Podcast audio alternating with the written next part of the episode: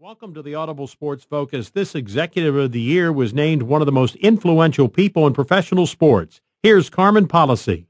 Carmen Policy joins us on Sports Byline. He's been with me many times before because I respect him for his insight into sports, particularly the National Football League, and he certainly has portfolio because he was the president of the 49ers for seven years, also former president and CEO of the Cleveland Browns, part owner of that team as well. And what I wanted to talk to Carmen about is what's happening with fans.